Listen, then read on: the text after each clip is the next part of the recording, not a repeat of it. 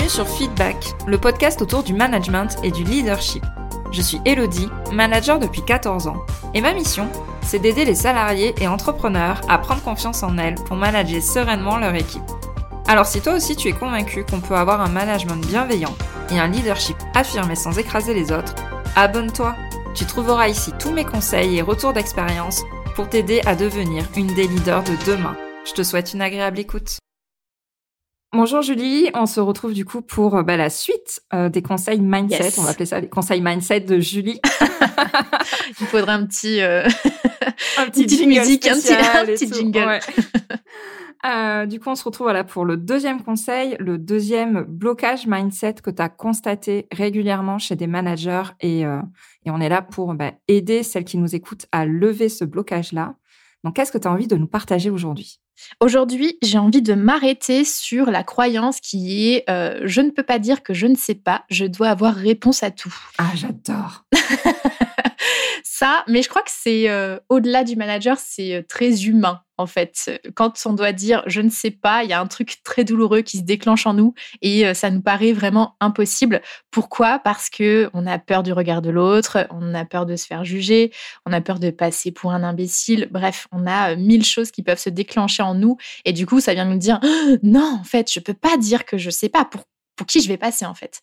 La vérité là-dedans, c'est que c'est notre ego qui parle, clairement. Euh, on n'aime pas ne pas savoir et on a tendance à se juger soi-même et on projette ça en disant mais non, c'est les autres qui vont nous juger. Alors qu'en fait, c'est nous-mêmes qui, n'assumons pas en fait de pas tout savoir. Alors que c'est totalement OK. Et il vaut mieux dire à quelqu'un, bah, je sais pas et je vais me renseigner, plutôt que de sortir une grosse connerie.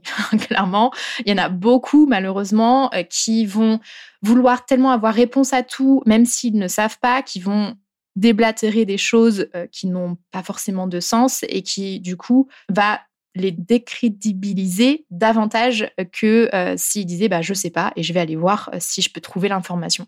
Donc, euh, être manager, ça veut pas dire avoir réponse à tout et être manager, c'est encore moins être synonyme de d'être une encyclopédie. T'as pas besoin de tout savoir pour être un bon manager. Et au contraire, moi, je trouve que ça peut te permettre d'impliquer les bonnes personnes dans ton équipe pour intervenir et donc valoriser et euh, faire monter en compétence des personnes au sein même euh, de euh, ce qui se passe de ta team. Donc, pour moi, c'est un, c'est un atout, en fait, de pas tout savoir parce que ça te permet de prendre du recul et de faire monter en puissance d'autres personnes et puis bah, de monter toi-même aussi après en puissance parce que même si tu personne dans ton équipe qui peut prendre le relais, bah, toi, ça va te permettre d'aller chercher l'information et de revenir avec euh, davantage de bagages entre les mains. Donc, euh, c'est bien de pas tout savoir. Ouais.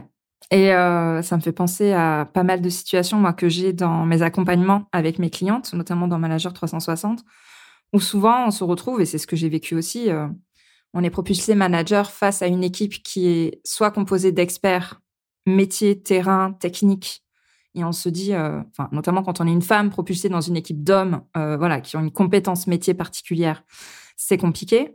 Ou on a le cas aussi quand on a une équipe aussi de personnes qui sont là depuis 10 ans, 20 ans, plus âgées que nous. euh, on a aussi ce frein-là qui se passe dans ce genre de situation. Et en fait, comme je te rejoins totalement, c'est l'occasion en fait de s'entourer d'experts et de valoriser l'expertise des personnes qui sont autour de nous. On n'est pas là pour arriver avec nos gros sabots en disant ben, on va tout révolutionner, alors qu'en fait, euh, on connaît pas le métier, on n'en sait rien. Et il y a rien de pire pour braquer les gens au final, parce qu'ils vont dire, bah, de toute façon, tu connais rien au métier, qu'est-ce que tu vas nous apprendre la vie? Bah, C'est un peu ça hein, quand même qui se joue, faut pas se leurrer. Et du coup, effectivement, c'est le moyen d'engager son équipe, de reconnaître l'expertise des autres et de se positionner en manager. Parce que manager, en fait, son rôle, c'est pas de tout savoir. Tu l'as très bien résumé. C'est d'être un coordinateur, un animateur, quelqu'un qui va justement développer les compétences des autres. C'est ça le cœur du management. C'est pas euh, savoir faire euh, chaque tâche précise de chaque membre de son équipe, pas du tout. Et c'est vrai qu'il y en a beaucoup qui vont se essayer de se, rassu- se rassurer pardon, en apprenant les métiers des autres, en se disant mais il faut que je sache le faire pour pouvoir juger son travail. Non, on n'est pas là pour ça. Et tu as très bien expliqué, voilà, c'est euh, il faut vraiment le voir comme une opportunité de faire grandir les autres, de les rassurer aussi sur leur expertise, de dire j'ai confiance en toi, j'ai besoin de m'appuyer sur toi pour telle et telle décision ou pour tel et tel degré d'expertise. Et c'est vraiment ça qui va permettre d'engager l'équipe derrière, complètement. totalement. Je suis totalement d'accord avec toi.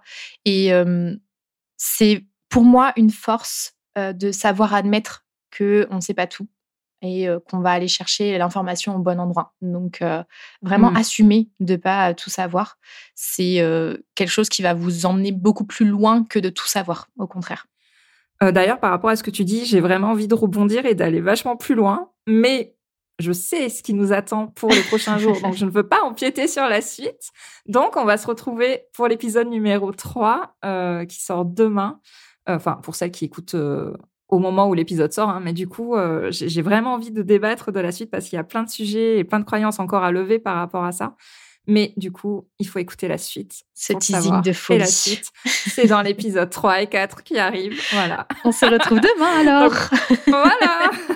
Merci Julie pour ce deuxième conseil et on se retrouve euh, pour approfondir euh, la suite dès l'épisode 3. Merci à toi Julie et merci pour votre écoute. Merci.